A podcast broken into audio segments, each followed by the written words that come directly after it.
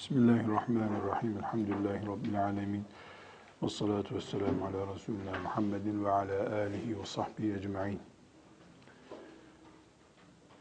Kadın neden anne olmak ya da çocuk doğurmak istemez veya bir kadının rahmindeki cenini atmak istemesinde gerekçesi ne olabilir sorarsak e, kürtaj gibi bir konuya girmeden önce üç nedenden ya da üç uygulamadan söz etmemiz gerekir. Yani birincisi kadın isteyerek çocuğunu cenini dışarı atmak durumundadır.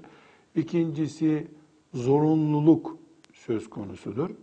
Üçüncüsü de kendiliğinden düşük dediğimiz şey olabilir. Ee, bunların her birinin hükmünü e, ayrı ayrı incelerken e, şunu ayırmamız lazım. Kadının kendi müdahalesi olmadan bazı hastalıklar nedeniyle çocuk düşebilir, cenin düşer. Bir aylıkken de, iki aylıkken de ne zaman düşerse, yani bunda kadının bir mesuliyeti yoktur. Ee, bu üçüncü şıkkı, yani kendiliğinden çocuk düşmesini bir hastalık gibi kabul ediyoruz. Kadın nasıl grip oluyor, iyileşiyor. Çocuk düşürmek de bu şekildedir. Zaruri olan çaresizlikten e, bir önceki derste konuştuğumuz gibi tıbbi bir nedenle kadın çocuğunun rahminden alınmasını isteyebilir. Bu ayrı bir konu. Bunun da ayrıntıları var. Ama özellikle kadının, Müslüman kadının veya onun kocasının e, kürtaj istemesinin nedeni ne olabilir? Üç neden söz konusu burada. Birincisi kişisel nedenler diyebileceğimiz neden. Mesela fakirlik çocuk bakmaya engel olacağı için e, böyle bir arzusu olabilir kadını. Yani biz bu çocuğu bakamayız diye. İkinci olarak kişisel nedenlerin ikincisi çocuk sevgisi yoktur. Çocuğu yük ve sıkıntı görüyordur. Üçüncü olarak kadın güzelliğinin ve cazibesinin bozulmamasını istiyordur. Dördüncü olarak kadın veya erkek cinselliğe engel olur düşüncesiyle çocuk istemiyorlardır. Bir başka neden kadının çalışıyor olması. Yani işi var, işini bırakmak istemiyordu. Bunların hangisi olursa olsun, bunların hepsi kişisel olarak kadının e, kürtaja meyletmesinin nedenleri. Haklı, haksız onlar yahut da caiz, caiz değil ayrı bir mesele. Dış etkenlerden e, birisi söz konusu olabilir. Yani dedi ki üç nedenle bile bile kadın kürtaj masasına yatar ya da kürtaj yöntemlerinden birisini kullanır. Bunların kişisel nedenleri saydık. Fakirlik ve benzeri sebepler. Bir de dış etkenler olabilir. Yani kadının kendisinden kaynaklanmayan bunların en üst nedeni, en çok yaygın olan yaratılan çocukta fiziksel sorunlar olmasıdır. yani özürlü çocuk, engelli çocuk doğurma. Ee, burada e, engelli çocuk ya da özürlü nasıl isimlendireceksek çocuk doğmaktansa e, çocuğu düşürelim, alalım, kürtaj yapalım gibi bir yönteme başvuruyor. Bizim dolayısıyla burada bir nokta koymamız lazım. Ee, çocuktaki arızalar anneye zarar vermediği sürece e, cümlelerimi yazacaksanız düzgün yazın. Çocuktaki yaratılış arızaları anneye sağlık açısından zarar vermediği sürece 120 günden sonraki süreçte hiçbir şekilde kürtaj izni oluşturmaz. 120 güne kadar da oluşturur, izin verilir demiyoruz, diyemeyiz. Ama arızanın durumuna göre, tıbbın bu konudaki tespitlerinin kesinlik oranına göre incelenip araştırılabilir. İncelenebilir, araştırılabilir. O kadar. Daha ileri gidemeyiz. Her halükarda e, yaratılan, rahme düşen çocuk şu şekilde büyük sorunları var. İşte kalbi yok, dalağı yok, tıp bir şeyler tespit ediyor. 120 günden sonra müdahale mümkün değil. Anneye zarar vermediği sürece. Çünkü anne zararını daha önce konuştuk. O büyük bir engel. Annenin hayatına tehlike. 120 günden önce yani 120 günü ne milat kabul etmiştik? Ruh üfleniyor. Çocuğa ruh üfleniyor. Ondan sonra canlı statüsünde. Yani 60 yaşında bir insan hastanede yatıyor. Çok sancısı var bunu öldürelim diyemediğin gibi. Trafik kazasında beli koptu gerisinde biz koparalım demediğin gibi. 120 günden sonra filan arızalı, engelli yaratılışı olacak, filan şu sıkıntı gerizekalı olacak gibi bir sebeple müdahale edilmesi söz konusu değil. 120 günden önce de caiz değil ama bir müftünün önüne oturtulup bu fetva incelettirilebilir. Ağırlık durumuna göre vesaireye göre. Bu da mesela 80 günden sonra çok daha izin olması zor. 40 günden sonra zor. 40 güne kadar belki böyle bir şey görüşülebilir. O 40 güne kadar olan süreçte de tıp çok şey tespit edemiyor zaten. Bilhassa 80 günden sonra çocukla ilgili e, görüş, görüş belirtebiliyor doktorlar. Her halükarda e, üç nedenle kadınlar bile bile kürtaj masasına yatıyorlar dedik. Birincisi kişisel nedenler.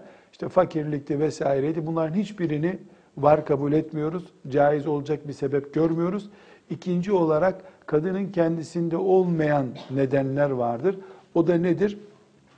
Ee, çocuk üzerindeki arızalardır. Bu arızaları herhangi bir şekilde e, kabul edemiyoruz. 120 güne kadar görüşebiliriz. 80 güne kadar daha rahat görüşürüz. 40 güne kadar biraz daha rahat görüşürüz. Ondan sonra görüşemeyiz. Ee, ve üçüncü neden yani kadınların e, kürtaj masasına yatmaya zorlanmaları, çocuk sahibi yani rahimlerindeki çocuğu aldırmaya teşebbüs etmelerinin üçüncü nedeni ahlaki nedenlerdir. Buna ben böyle bir isim koyayım, ahlaki neden diyeyim de siz anlayın ne demek istediğimi. Yani e, bu ahlaki nedenler nikahsız e, çocuk üzerinde söyleyeceğimiz sözlerdir. Nikahsızlıktan kaynaklanan çocuk. Bu nikahsız çocuk e, konusunda e, Allah ümmeti Muhammed'in kadınlarını muhafaza buyursun. Büyük bir afet en son Amerikan askerlerinin Irak'ta işledikleri şecaat, şenaatler üzerinden e, gördük. E, Müslüman kadınları e, ifal ederek e, hamile kalmalarına neden olmuşlardır. Bu üçüncü bölüme giriyor. Bu üçüncü başlık altında ele alıyoruz bunu. E, bunun ötesinde kadın kendi rezilliğiyle böyle bir işe de teşebbüs edebilir. Yani işte gençlerin hakkı ya çıkmak onunla bununla. O çıktıktan sonra başına da böyle bir bela gelir. Bu nedenle kürtaja başvuruluyor. Burada her halükarda e, birinci boyutu Amerikan askerlerinin böyle bir şenaate başvurmaları üzerine e, ne yapılabilir? Olayın durumu, boyutu bir müftüye götürülecek. Özellikle kişisel fetva gerektiren bir durumdur bu. Ama ilke olarak buna da kürtaj izni yoktur. Fakat olayın boyutu yankılanması gibi işte durumlar. Bosna sizin yaşınız gereği belki çok iyi hatırlayamayacağınız 10-15 sene önce Avrupa'nın ortasında Avrupa'nın gerçek yüzünü ortaya çıkaran bir Bosna katliamı olmuştu. Bosna Hersek katliamı olmuştu. O katliam esnasında bu çok gündeme geldi. Fetvalar istendi Müslümanlardan. E, bunu da işte kişisel e, çapta fetva sorma yöntemiyle çözmek gerekir. Çünkü işte Müslüman kadın tecavüze uğradığında e, Müslüman kadının doğurması şöyle böyle diye bir sıkıntı dosyası açtığımız zaman herkes e, kendini tecavüze uğramış kabul edebilir. Bu sebeple bunu ayrıntılarıyla görüşmek üzere bir müftiye müracaat et diye değerlendiriyoruz. Müftüyle de kimi kastettiğimiz belli bir şey. Tekrar e, toparlayacak olursak, bir kadın neden kürtaja tevessül eder dedik. Üç temel nedeni var bunun. Kişisel nedenler, dış etkenler, çocuk üzerindeki bir dış etken ve ahlaki nedenler. Ahlaki nedenlerin ayrıntısına gerek yok. Anlaşıldı zannediyorum kastettiğim şey. Ama fetvaya bağımlı olarak. Dış etken diyebileceğimiz yani kadının kendi iradesinde olmadan çocuğun yaratılırken sağlık açısından oluşan bir çocuk. Ee, bu da özellikle 120 günden sonra müdahale imkanı yok denecek kadar az. Buna dikkat edeceğiz. Ee, burada bilhassa e, evlenmeden önce e, tıp tahlili yapılsın da evlilik öyle kararlaştırılsın e, dediğimizde caiz midir diye tıp ve kadın konusunu konuşurken hatırlarsanız bunu konuşmuştuk. Bilhassa belli kanların birleşmesinden yani erkekle kadının kanının birleşmesinden ortaya çıkan çocuk arızalı olur diye bir tespiti var tıbbın. Bu yüzde yüz değilse de bir oranda tıbbın tecrübesi bunu doğruluyor. Böyle e, bu evliliklere önceden dikkat edilebilir. Bilhassa mesela yakın akraba evliliğinde bu sorunların olacağı söyleniyor. Ama Hasan ve Hüseyin dünyanın en güzel çocukları olarak doğdular. Hiçbir şey de olmadı. Yüzde yüz değil çünkü bu. Bu sebeple yakın akraba evliliğini haram demiyoruz. Kan tahlili sonucu uygun bulunmayan evlilikte haram oluşturmaz diyoruz. Dikkate alınmalı diyoruz ama evlilik görüşmesi yapıldıktan sonra böyle bir e, ayrıntıya girmek de çok zor. Yani evlenmeye karar vermiş, sevda kalplerine girmiş. E, çoluk çocuk kim düşünecek bir daha? Yani bunlar zor şeyler. Bu hususta e, e, dış etken yani kadının kendisinden kaynaklanmayan çocuktaki arıza yüzünden kürtaj konusunda fıkıh konseyinin e, uzun uzun oturumları oldu. E, bu dersi hazırlarken onları inceledim. Yani çok güzel uzun uzun araştırmalar yapmış hocalar, alimler. Yani özürlü çocukları, ana rahminde özürlü olduğu kesinleşen çocukları aldırmak mı caizdir? Yoksa o çocuk öyle yaratılmalı mıdır? Ee, yani yaratılmasına engel olmayacağımız şekilde. Bu hususta çok güzel e, yazılar okudum. Çok da elhamdülillah duygulandım. E, netice e, alimlerin bir kısmı yani itibar edilecek düzeyde yaygın değil. E, çok özürlü olduğu yüzde yüz yaşaması zor bir şekilde doğacağı belli olan çocuklar alınabilir diyen bir iki alimin yazısına rastladım. Konseye sunmuşlar raporlarını ama genel kanaat fıkıh konseyinin de e, işte oy birliğine sunduğu kararı yani Allah bazı kullarının sandalyede yürümesini istiyor. Buna engel olamayız. Bir, ikincisi zaten her çocuğun illa tıbbın tespit ettiği gibi doğacağına dair bir garantimiz de yoktur. Ee, Rabbime hamd ediyorum. Ee, yıllar önce zannediyorum 17-18 sene oluyor. Bir arkadaşım, dostum e, bir gün can hıraş geldi. Hocam dedi çok fena bir durumumuz var. Acele bana yardım et dedi. Hanımım dedi hamile kalmıştı. Çok ciddi Cerrahpaşa'da e, günlerdir sıkıntı çekiyoruz. E, çocuğumuz ölü doğdu. Çok ölü olduğu halde büyük arızalarla doğdu çocuğumuz dedi. Bu bir ay önce hanımım hamile kaldı dedi. Tekrar gittik aynı doğumu yapacak hanımın diye uyardılar beni. Hemen alalım bu çocuğu dediler dedi. Hanım ağlıyor, ben ağlıyorum, çocuksuz kalacağız ve siz hep böyle doğuracaksınız demiş doktor. Kim dedi sana bunu dedim. İşte isim verdi filanca profesör dedi. Sen bak işine dedim ya. İşine bak dedim. Ya hocam dedi çok korkutuyorlar kadın ağlıyor dedi. Komaya girdi kadın dedi. Ya hocam okuyacak seni de ona dedim boş ver. Nikahlarını da ben kıydığım için bana gelip gittiler. Bundan iki sene önce oluyor. E, o arkadaşımın çocuğu doğdu. Hiç dedikleri gibi de değil. Dünya güzeli bir kızı oldu üstelik. İki sene önce evlerine gittim. Bir pasta getirdiler. Hocam dediler bu pasta senin hayatına sebep olduğun çocuğun yaptığı pasta dedi. Çok mutlu oldum. Yani çocuk kesin alacaklardı çocuğu. Kadın da inanmış hoca okuyacak beni öyle bu çocuk sağlam olacak demiş. Beni okumakla bir şey olur mu canım insana? Fakat elhamdülillah çocuk doğdu. Ee, bu yakın günlerde hatırlama sebep oldu. Ee, kızcağız e, bir üniversite kazanmış. O üniversiteye e, gidecek. Benden fetva istiyorlar. İşte başını açacakmış. O üniversitede sıkıştırıyormuş. Dedim ya siz mezardaki çocuğun da başını açıyorsunuz. O çocuk ölü değil mi dedim bırakın çocuğu ya. Filan derken tabii kadın e, şimdi hocası olmadığım için takmadı beni. O zaman benim okumamla iyi olacaktı çocuk. Şimdi başını başını açtılar. Küfrani nimet bu tabii. Yani ölü doğacağını düşünüyordun çocuğun. Allah verdi sana 17-18 sene altın gibi çocuğu büyüttün. Şimdi tam Allah işte bakalım ne yapacak kulum dediği an kaybetti kadıncağız. Kaybetti. İşte babası güya hocanın gönlünü kırmayalım diyor. Ben dedim diyor hocanın gönlünü kırmayalım. Benim gönlüm olsa ne olur?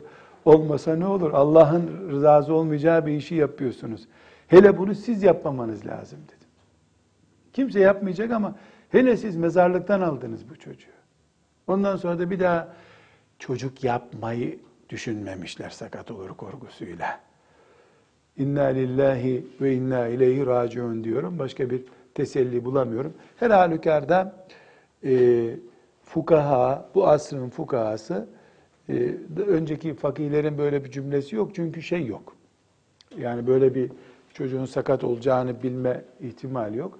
Ama ana rahmine bu nedenle müdahalenin caiz olmayacağı kanaati e, fukahanın, fıkıh konseyinin ağırlıklı kanaatidir. Diğer sebeplere şahsi sebepler saydık. Fakirlik mesela. İşte biz fakir aileyiz, çocuk e, geçindiremeyiz sözünün cevabı da Kur'an'da var. Min imlak. Çocuklarınızı imlak, doyurma korkusuyla öldürmeyin Allah buyuruyor. Cahiliye e, müşrikleri de kız çocuklarını niye gömüyorlardı? Bunun para kazanıp bizi geçindireceği yok. Boşuna yiyecek bu. Bari bunu doyurmayalım. E, ölsün diye düşünüyorlardı. Nahnu narzukukum ve iyyahum. Sizi de onları da doyuran biziz Allah buyuruyor. Tam e, Birleşmiş Milletler kafası. Çok masraf eder bu çocuk. Bunu doğurmayalım, ölsün kafası. Gavur kafası. Mümin böyle bir şey düşünüp tefekkür etmesi bile haramdır. Açlık korkusuyla çocuk öldüremez. Çocuk istememeye gelince ben çocuk istemiyorum diyebilir. Bu bir nasip meselesi. Yani ana olmak herkesin kârı değil tabi. Bu sefer hamile kalmaya karşı biraz sonra konuşacağımız tedbirler alınabilir. Hamile kaldıktan sonra müdahale yoktur. Burada şöyle bir sorun olabilir. Yani e, kadın hamiledir. E, fakat kadının mesela evlendi kadın. E, bir hafta sonra hamile olduğu anlaşıldı. 10 gün sonra da anlaşıldı ki kadın e, bir arada yaşanacak bir kadın değil. Psikiyatri hastası. Kadının, kadının tedavi edilmesi için yatırım yapılsa çocuğa zararı var. Karnındaki çocuğa zararı var. Yapılmasa bu çocuğu bu kadın büyütemez. Burada ciddi bir psikiyatrik rapor alınarak yani bu kadının uzun vadede bile olsa iyileşmesi mümkün değil. Dolayısıyla bir gün çocuğunu boğabilir bir kadın. Yani doğdu, doğurduğu çocuğunu çocuk olarak görmüyor. Yani deli değil, akıllı değil. Deli olsa evlenmez onunla kimse zaten. E bu da e, biraz önce söylediğimiz gibi bir müftünün masasına oturtulması gereken bir şey bu. Bu kadına da özel rapor alınabilir kürtaj için. Ne zamana kadar? Ruh üfürlerin öncesine kadar. Yani 40 güne kadar bir rapor alınabilir. 41. gün daha ağır bir komisyon müftünün rapor vermesi lazım buna. 80. günden sonra da çok böyle ahireti garantili bir hoca bulmak lazım. 120 günden sonra da Allah'tan korkmayan bir müftü bulup ondan fetva alacaksın. Çünkü ortada hayati bir tehlike yok. Kalite tehlikesi var. Yani bu kadın bu çocuğu doğursa bile bunu bakamaz diye bir tehlike var. Ee, buna her halükarda e, işte Allah'tan korkmayan bir hoca bulacaksın 120 günden sonra. Ya da kendi cehennem derdi olmayan birini bulur. Cehennem derdi olan kıyamet günü e, öyle bir sıkıntısı olan dikkat edecek, eder. Abdullah İbni Mesud fetva sorulduğunda hatırlarsanız daha önce geçmişti. E, işte ona caiz değil, buna caiz değil deyince surat bükmüş öbür taraf.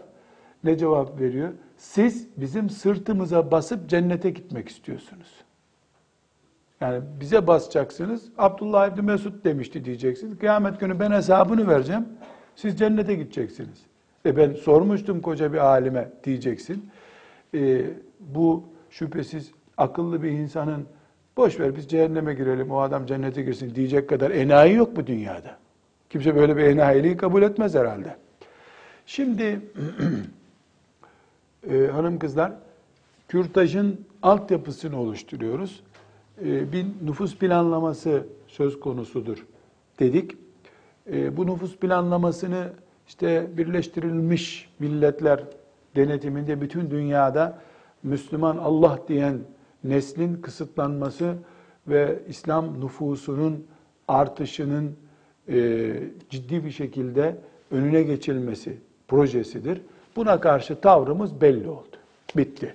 Buna hiç kimseye söyleyecek bir söz yok. Bunu bir iman davası kabul ediyoruz. Ben şahsın olarak, ağabeyiniz olarak e, Yahudinin Kudüs'ü işgali ne hangi gözle bakıyorsam benim kadınlarımın, kızlarımın, e, ablalarımın e, doğumlarını ertelemesine, doğum yapmamasına, tatile gidemeyiz diye, mesela umreye gidemeyiz bu sene diye hamileliğini ertelemesine de o gözle bakıyorum. Sen derdin Allah rızası ise umrede Kabe'yi imar edecek bir çocuk doğur, bin kere umre yapmış ol. Bir çocuk bin umre demek, milyon umre demek belki de. Ama tabii yetiştirmek zor, işte şöyle böyle diye şeytan bin dereden su getirtirir. Bunu kabul etmeyiz. Ee, iç planlamaya gelince yani genel olarak dünyadaki nüfus planlamasına dediğim gibi dünya devletlerinin e, zalimlerin birleşip Mescid-i Aksa'yı Yahudi'ye teslim etmelerini ne görüyorsam dünya üzerinde uygulanan nüfus planlamasını da o şekilde görüyorum. Bunu bir cinayet olarak insanın kendi eliyle insanı kısırlaştırması olarak görüyorum. Bu afette Rabbimden yanayım, dinimden yanayım. Asla ve kat'a e, böyle bir tavize e, yanaşıp da e, Rabbimin huzuruna bu veballe çıkamam ben diye iman ediyorum. İmanım bu şekildedir. Ama iç planlama diye bir şey bir önceki derste konuştuk. İç nüfus planlaması. Bir ailenin içinde planlama olabilir. Şimdi buna makul sebepler söyleyeyim. Mesela doğum ciddi bir şekilde e, en az iki sene aile içinde cinselliği daraltan bir şeydir. Şimdi e, evlenen bir kadının hemen hamile kalması demek, e, bir sene hamilelik süreci, bir sene işte çocuğun kundağından çıkması derse yaklaşık olarak iki senesi kadının e, yarım kadın olması demektir. Hamilelik de ciddi bir yük, bebek de büyütmek ciddi bir yük. Bir daha çocuk kendi kendine oynayıncaya kadar onu başka bir odada koyup o odada çocuk kendisi rahat uyuyuncaya kadar annenin kalbi de orada, eli de orada Anne yarım insan. Bunun için de anneye Allah cennet veriyor. Yüzde elli kendisi için yaşıyor kadın. Üç çocuğu olduğunda da belki yüzde yirmi beş kendisi için yaşıyordur. Baba için bu bu kadar değil. Baba da elbette hele mümin baba merhametlidir vesaire. Ama ana olmak mümkün değil. Nereden biliyorum bunu? Resulullah'tan sallallahu aleyhi ve sellem. Kim en önde ya Resulallah? Anan. Sonra anan. Sonra anan. Sonra baban. Sonra sırasına göre herkes. Demek ki annenin evlada dönüşü üç, babanın dönüşü bir. Bunu çok argo diyeceğimiz bir şekilde şöyle standartlanabilir. Bebek ağladığı zaman üç kere va va yaparsa baba kalkar yatağından, bir kere ağzını açınca ana kalkar.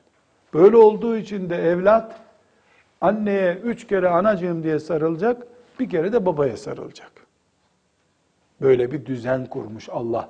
Böyle bir düzen kurmasaydı anneler de erkekler gibi üç kere ağlayınca kalkıyor olsaydı belki dünya bugün 7 milyar değil 7 bin kişi bile kalmazdı. Anaların o arşa kadar dayanmış merhameti sayesinde insanlık büyüyor. Ben annemden duymuştum. Yani atasözü bile değil. İşte Karadeniz'in vecizelerinden biri. Kadının biri yılan doğurmuş. Doğar doğmaz da kaçmış ormana gitmiş yılan. Yıllar sonra kadın yaşlanmış. Bir gün orman yanıyormuş. Orman yandığını görünce ağlamaya başlamış kadın. Teyze ne oldu sana demişler.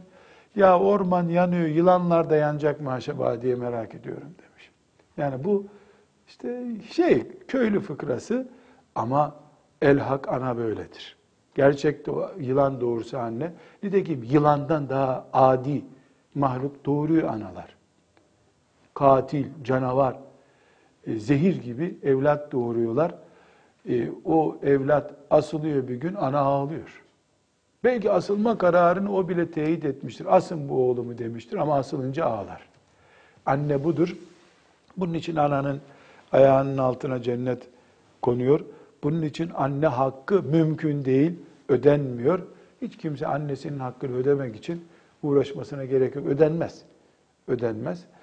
Ee, İmam Bukhari'nin El Edebül Müfred isimli kitabında rivayet ettiği e, bir hadisin e, eseri. Yani bu derslerde okumadık ama defalarca dinlemiştiniz. E, Abdullah İbni Ömer radıyallahu anhuma tavaf ediyor. Bir adam da Yemen'den annesini hacca getirmiş ama sepete koymuş anasını. Bildiğin küfe. Yani tarlada küfeler var ya. Çünkü kadın felçli, yürüyemiyor, bir şey edemiyor. Onu bir küfeye koymuş. Aylarca yol yürüyüp Mekke'ye getirmiş, hac yaptırıyor kadını. Sırtında bildiğin eşya gibi taşıyor. Şimdi tavaf ederken İbni Ömer'i görmüş. Radıyallahu anhuma. Yanına yanaşmış.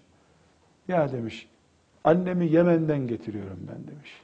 İşte gördüğün gibi demiş. E, abdest alacağı zaman çıkarıyorum sepetten, abdestini alıyor. Sonra koyuyorum. Böyle getirdim, haccını yaptırdım demiş. Annemin hakkını ödemiş sayılır mıyım demiş.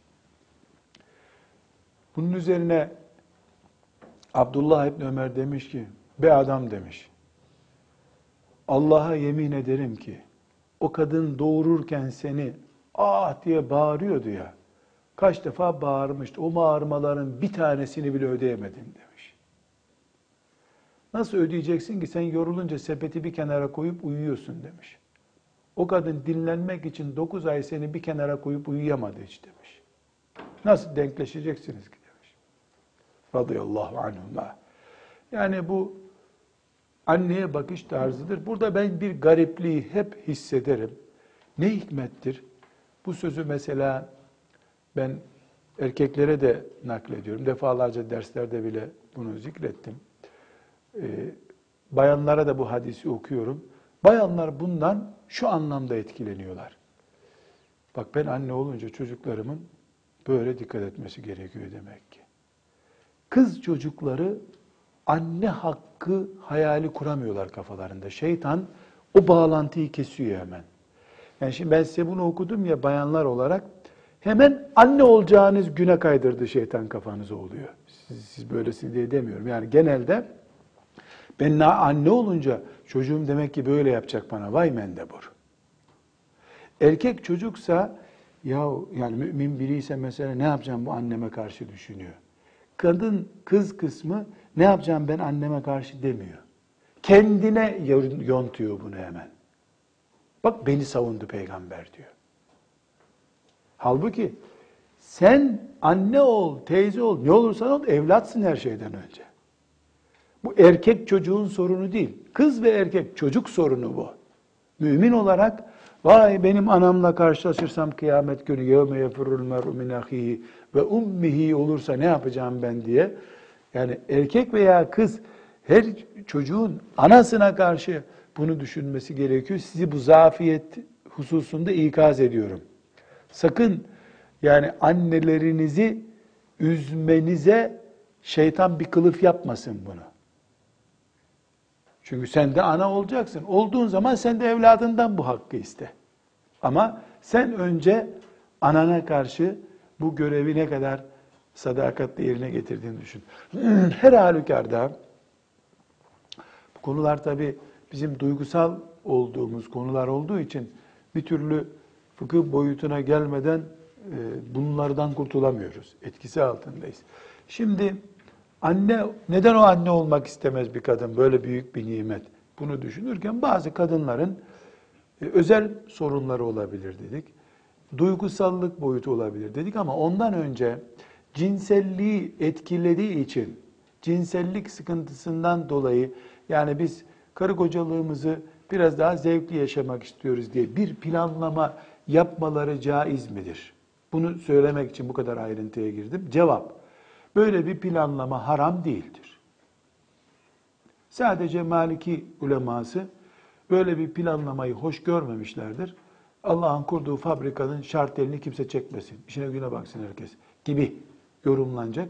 Bunun dışında bilhassa Hanefi ve Şafii ulemasının bu konuda bir sıkıntı yoktur. Aile içi geçici planlama, tedbir yapılabilir. Bunun nedeni de cinselliğimizi biraz daha rahat yaşayalım olabilir. Hiçbir sıkıntı yok bunda. Ama bu ömür boyu bir karar olamaz. O ayrıntıya gireceğiz. Geçici karar alınabilir. Ömür boyu gerek erkek ve gerek, kadının üzerinde ömür boyu kalıcı bir e, çocuk doğumunu engelleme tedbiri katiyetle haramdır. Adem oğlunun kız olsun, erkek olsun, Adem oğlunun organları üzerinde kalıcı uygulamalar haramdır. Yani bir e, insanın mesela bir gözünü durup dururken çıkarmakla e, mesela bir erkeğin e, sperm üretim noktası olan yumurtalar dediğimiz husyelerini kısırlaştırma aynı suçtur. Adem oğlunda haramdır bu. Hayvanlarda şu veya bu nedenle böyle bir uygulamaya gidilebilir. İnsanın bünyesinde mesela kordon bağlama e, kadında e, buraya gelirken merak ettim de bir bakayım dedim. Kordon bağlamayı örneklendirirken çok enteresan. Yani kadının e, spermini işte döllenme noktasına taşıyan bir hortum kabul edin. Ben oradan gördüğüm, anladığım kadarını söyleyeyim. Tıp gözüyle anlayamıyorum tabii. Hacı amca rolüyle anlıyorum ben şimdi. Yani bu şekilde bir damardan kadının spermi geliyor. Onu bu şekilde büküyorlar, şuradan iple bağlıyorlar. Resmen böyle işte. Bildiğin hortumu bahçede sularken akmasın su diye nasıl kıtlıyorsun? Bu bir daha da geri gelmiyor ama. Köreliyor o nokta. E, bozsam bozulmuyor. E, kalıcı alınan e, doğum yapmaya karşı alınan kalıcı tedbirler haramdır. Bu Allah'ın düzenini bozmaktır. Yani iki kulaklı insanı üç kulaklı hale getiriyorsun oynayarak. Veyahut da her doğan çocuğun bir kulağını kesiyorsun mesela. Yaratılış türünü değiştirme şeklindeki uygulamalar haramdır. Bu kadının üzerinde de haram, erkeğin üzerinde de haram. Ama kalıcı olmayan geçici tedbirler, e, caiz mi? Bunlar da üçe ayrılıyor. Üç türlü tedbir alınabilir. Yani gerek kadının e, hamile kalmaması için veyahut da gerek erkeğin hamile bırakma gücüne karşı e, üç türlü tedbir alınabilir. Bu üç türlü tedbiri e, üç türlü tedbiri sınıflarına göre ayırmak zorundayız. Birincisi kürtaj dediğimiz tedbir. E, kürtaj dediğimiz tedbiri herhangi bir şekilde e, bizim e, nasıl söyleyeyim tekrar etmemize gerek yok. Neden? Çünkü konuştuk yani zaten konuştuğumuzda kürtajdır. Kürtaj e, tedbirini caiz görmüyoruz ilki olarak. Zaruret olarak devreye girebilir diyoruz. Yani hamilelik e, sürsün ve çocuk doğsun sürecini engelleyen kürtajı bitirdik. İkincisi, ikinci olarak da e, doğal tedbirler alınabilir mi hamileliğe karşı? Kürtaja karşı değil ama şimdi zihniniz karışmasın, defterlerinize not alın. E, hamileliği konuşuyoruz ama hamileliğin çocuk yaratıldıktan sonraki tedbirlerini kürtaj diye isimlendiriyoruz. Kürtaj isimli tedbiri kökten sildik. Annenin sağlığı açısından ve filan filan diye bir iki istisna getirdik. Bunun dışında kürtaj haramdır dedik. Onu ayrıyeten konuşacağız. Hamileliğe karşı ön tedbirler var. Bu ikinci boyutu. Üçüncü boyutu da sanayi tedbirleri yani teknoloji sayesinde elde edilen tedbirler var. Tabii tedbirler ve teknolojik tedbirler ve kürtaj tedbiri diye üç tedbir var. Kadının çocuk doğurmasına karşı. Kürtajı konuşmadık. Onu atıyoruz. Onunla ilgili ayrıntılara tekrar gireceğiz. Gerek tabii tedbirler alma ve gerekse sanayi yöntemiyle tedbirler almaya gelince demek ki bu iki tedbirle hamile kalmayı engellenebilir. Mesela gerek hamileliği teşvik eden yani çabuk hamile kalmayı sağlayan veya gerekse hamile kalmayı geciktiren doğal tedbirler olabilir mi? Bu konuda e, ben şahsen çok inandırıcı e, bulmuyorum. Mesela işte ayva yerse kadın kolay hamile kalır. E, veyahut da filan çiçekten üç gün üst üste yiyince bir ay hamile kalmıyorsun. Ben şahsen bunlara inanmıyorum. Ama her halükarda bu yöntemlere başvurmak caizdir. Bir sıkıntı yok bu konuda. Hem hamileliği çabuklaştırma hem de hamileliği engelleme açısından işte filan ottan yedi, bilmem ne yaptı, işte üç gün üst üste şunu yaptı, beş gün şöyle yaptı. Bunlar e, caiz şeylerdir. Doğal yöntem olarak e, eşlerin birleşme zamanlarını belirleme de doğal bir yöntemdir. E, bu doğal bir yöntem olarak mesela kadının ay başından temizlendiği ve bir dahaki ay başına kadar olan ortalama 20 günlük sürenin e, sadece yaklaşık 7-8 günü hamile kalmaya müsait bir dönemdir. Bu 7-8 günün dışında e, işte temizlendikten sonraki ilk şu günü veyahut da temizlendikten sonraki işte temiz sürecin 12. 13. günü hamile kalma süresi değil diyelim. Yani bu kadınlar daha iyi bu konuları bilirler. Yani karı koca olarak e, beraberliklerini bu açıdan doğal bir tedbirleme yaparak e, bu sürdürmelerinde dinen hiçbir sakınca yoktur. Böyle bir tedbir caizdir. E, bir haram değil, vebal değil, günah değildir. Nedeni ne olursa olsun. Yani çocuk doğması e, onlar için nafile bir ibadettir. O nafile ibadeti yapmamakla sevap kaybederler ama günaha girmiş olmazlar. Bu hususta ilaç vari şeyler kullanılabilir mi? İşte doğum kontrol hapı, e, bu da doğal başlıklar yani e, üç yöntem dedik ya bir kürtaj onu kapattık. Bir de doğal yöntemler ve sanayi yöntemleri dedik. Doğal yöntemi ot, saman gibi bir şeyle yapabilirler. İşte şunu yedi, bunu yedi olabilir, bir sıkıntısı yok. Bir takvim izleme, e, hamileliği takvim üzerinden engelleme süreci izlenebilir. Bunda da hiçbir sakınca yoktur. E, ilaç e, kullanabilir mi ki büyük oranda bu kullanılan ilaçlar etkiliyor. Yani etkileme işte doğum kontrol hapı deniyor. E, gerek cinsel ilişkiden önce ve gerekse 24 saat içinde alınan ilaçlarla e, engellenebilir mi? Bunda da dinen bir sakınca yok ama ilacın yan tesiri olmaması lazım.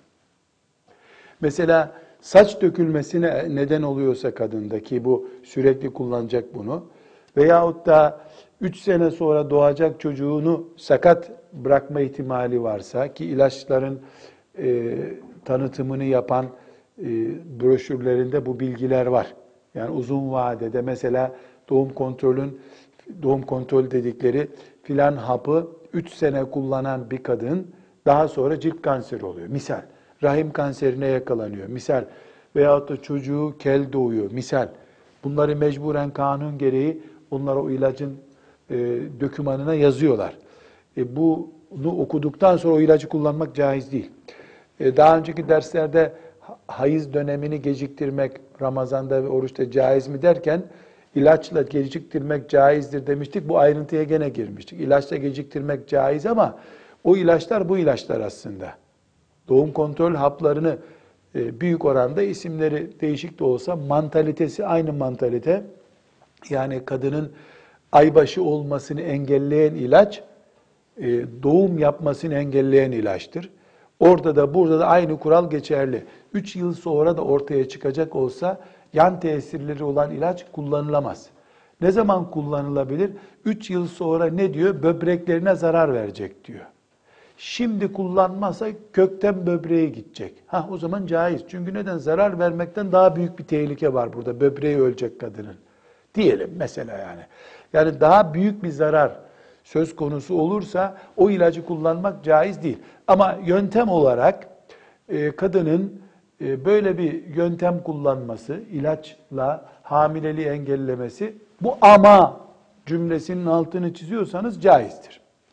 Bir başka yöntem erkeğin e, suyunu kadına boşaltmaması yöntemidir. Yani istedikleri kadar cinsel ilişkilerine devam ederler ama boşalmaya gelince erkek e, kadın da boşalma yapmaz.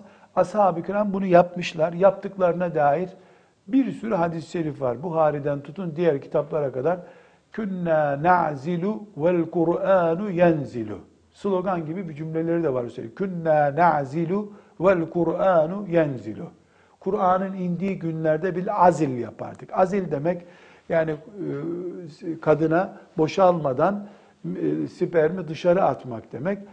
Sahabe-i kiram yaptığına göre bu caiz. Gerçi bunu da ümmetini düşünen mantıklı, daha çok ümmet mefhumunu gündeme getiren mantıklı ulemanın bir kısmı bunu da caiz görmüyorlar. Diyorlar ki bu bir tür e, ümmetin kısıtlanması, nüfusunun azaltılmasıdır. Bu yeryüzünde secde edecek insan sayısını çoğaltmaya engeldir diyorlar ama her halükarda ümmetin ittifak ettikleri, büyük çoğunlukla ittifak ettikleri görüşe göre bu caiz, böyle bir yöntem caizdir. Fakat bu tabii doğal yöntemler, herhangi bir yöntemde en temel şart karı kocanın bunu beraber yapmalarıdır. Çünkü çocuk konusunda, çocuk yaratılması konusunda erkeğin hakkıyla kadının hakkı yüzde elli ellidir. Erkek çocuk sahibi istemiyordur ama kadın anne olmak istiyordur. Erkek hiçbir şekilde anne olma hakkını erteleyemez kadının. Ertelerse haram işlemiş olur. Bu sebeple yani caizdir ama caizliğinin şartı kadının da rıza göstermesidir. Eğer bu konuda kadın yani hakkımı vermiyor, benim hamile kalmamı engelliyor, işte dışarı boşalıyor gibi bir e, diretmesi söz konusu olursa bunu kadın boşanma nedeni olarak mahkemeye bile sunabilir. Tabii yani fıkıhla amel eden mahkemeyi kastediyorum. Mahkemeye müracaat edip benim hamile kalmamı engelliyor bu adam deyip boşanma davası açabilir. Hakim de e, bu evliliği fesh edebilir. Yani evliliği iptal edebilir. Her halükarda e, kadının hamile kalmasına karşı alınacak tedbirleri konuştuk. E, kürtajı e, ayrı bir konu olarak ele alacağız dedik. Tabii yöntemlerle bir engelleme olabilir mi dedik? Olabilir dedik. Burada bir ayrıntıyı konuşayım. Sonra yanlış anlaşılmasın. Mesela ilaçla bu engellenebilir dedik biz. Ama dikkat edin. 80 günlük, 110 günlük, 130 günlük hamile bir kadına işte filanca ilacı, çamaşır suyu mu ne içiriyorsun? Düşsün çocuğu diye bu kürtajdır. Kürtajdır. Henüz ilk 40 günlük sıvı dönemindeyken ve döllenme sağlandığı süredeki ilaca ilaç diyorum ben.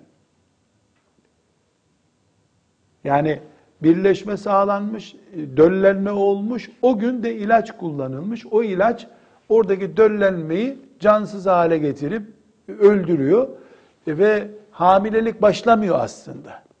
Bu ilaç caiz bir ilaçtır. Yoksa hamile kalınmış, e, kadın kusmaya başlamış, baş ağrıları başlamış. Ondan yani cenin oluşmuş, bu oluşuma ilaçla müdahale ettiğin zaman bunun adı kürtajdır. Kürtajın illa bıçakla, ameliyatla yapılması gerekmiyor. Yani başka yöntemlerle de yapılsa kürtaj kürtajdır. O caiz değil. Burada konuştuğumuz şey daha henüz canlı denecek süreç başlamadan önceki muameledir.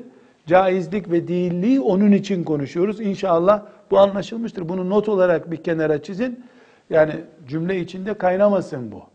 Buradaki ilaçlar e, henüz cenin yaratılmadan önceki yani ortaya bilhassa 41. günden sonra bu müda bu ilaç yok. 41. günde kadın ilaç kullanamaz. Hatta baş ağrısı ilacı bile kullanıyorsa doktora izin alıp kullanması gerekir. Neden? Çünkü cenine müdahale eden herhangi bir ağrı kesiciyi bile kullanamaz. Nerede kaldı ki e, rahmindeki çocuk düşecek diye ilaç kullansın? Bu asla caiz olmaz. 40 günden sonra ilaç kullanamaz kadın. Kullanırsa doktor izniyle sağ, e, çocuğu e, herhangi bir şekilde sakat bırakmayacak, düşürmeyecek ilaç kullanması gerekir.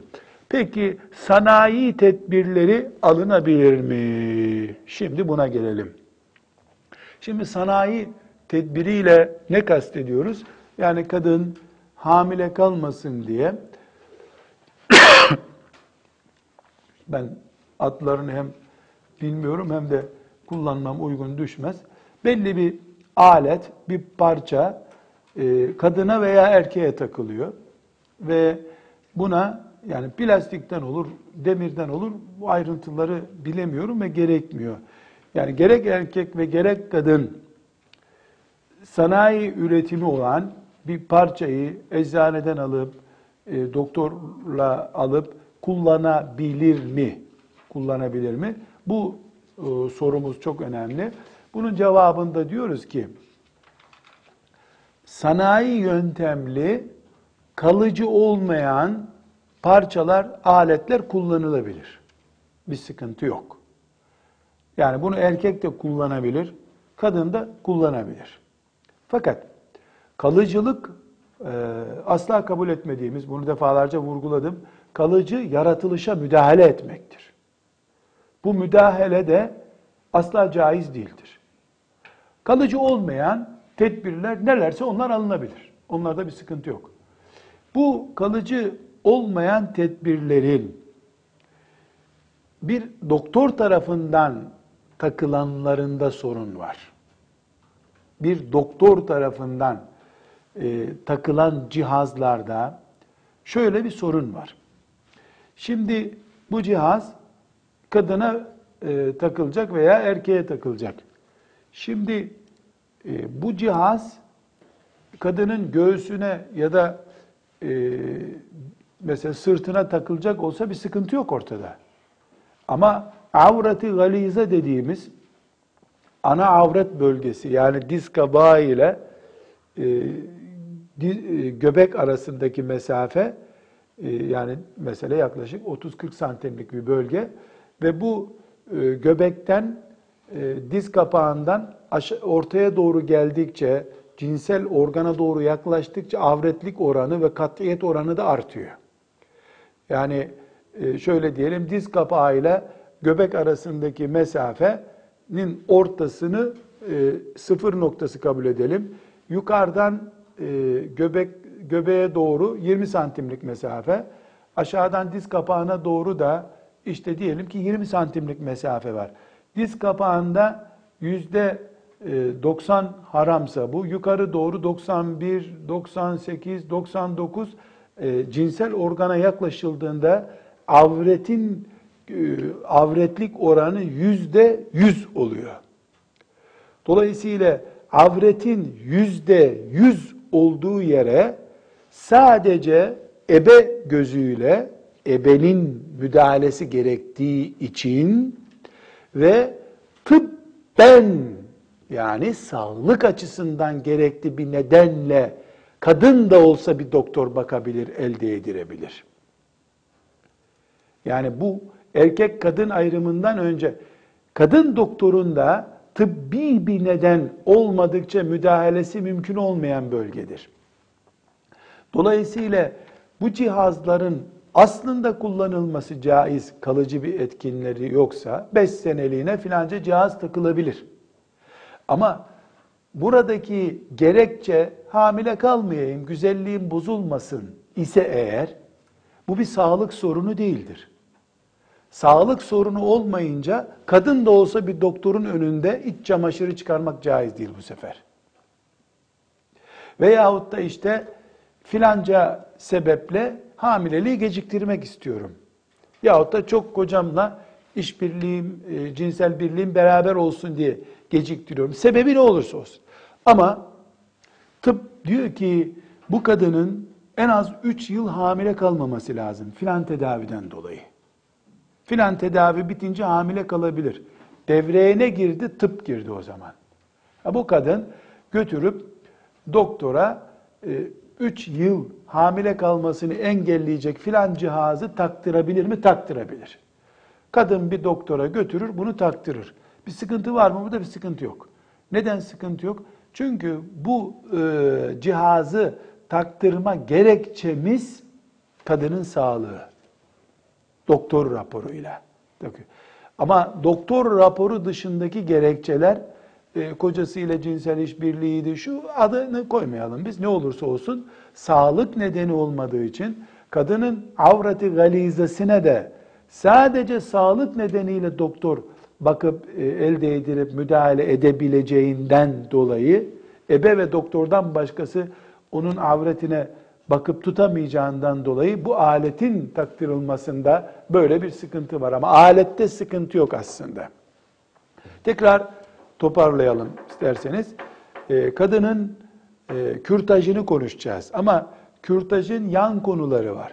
Bu konulardan bir tanesi de kadının hamile kalmasını engelleme konusudur.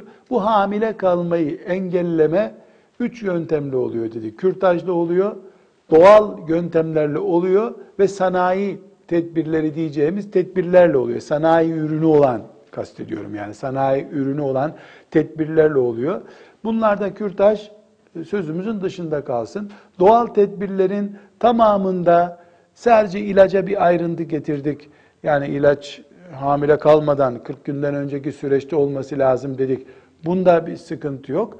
Ee, ama sanayi tedbirlerinde e, bir sıkıntı var. Bu sıkıntı nedir? Sağlık açısından ki bu sağlık açısı kadınlarda çok önemlidir. Mesela e, kalp kapakçığı sorunu var kadının. Bu kalp kapakçığı hamile kalmasını engelliyor. Kadının 3 yıl, 5 yıl tedavi altında olması lazım. Bu ya kocasıyla hiç karı kocalık yaşamamalarını emretmek gerekecek ya da karı koca olun ama hamile kalmayın. Kalma hamile e, diyeceksin. E, hamile kalmasına karşı da tedbir koca tarafından e, başarılamıyorsa burada bir cihaz yardımıyla istifade edilebilir. Mümkünse bu cihazı erkek kullansın deriz. Erkek için henüz böyle bir büyük bir teknoloji yok şu anda. Erkek kullanamıyorsa kadın kullanabilir ama kadın kullanabilmesi için doktor raporuna, kalp kardiyoloji doktorunun bu şart diyor olmasına ihtiyacımız var. Ondan sonra kadın bir doktora gidilip kadın jinekok bu cihazı kullandırtırabilir. Evet. Şimdi e, bundan sonra zorunlu olarak kürtaj e, yapmanın fıkhi boyutuna geldik. Onu da inşallah bir başka derste tamamlarız. Ve sallallahu aleyhi ve sellem ala seyyidina Muhammed ve ala alihi ve sahbihi ecma'in velhamdülillahi rabbil alemin.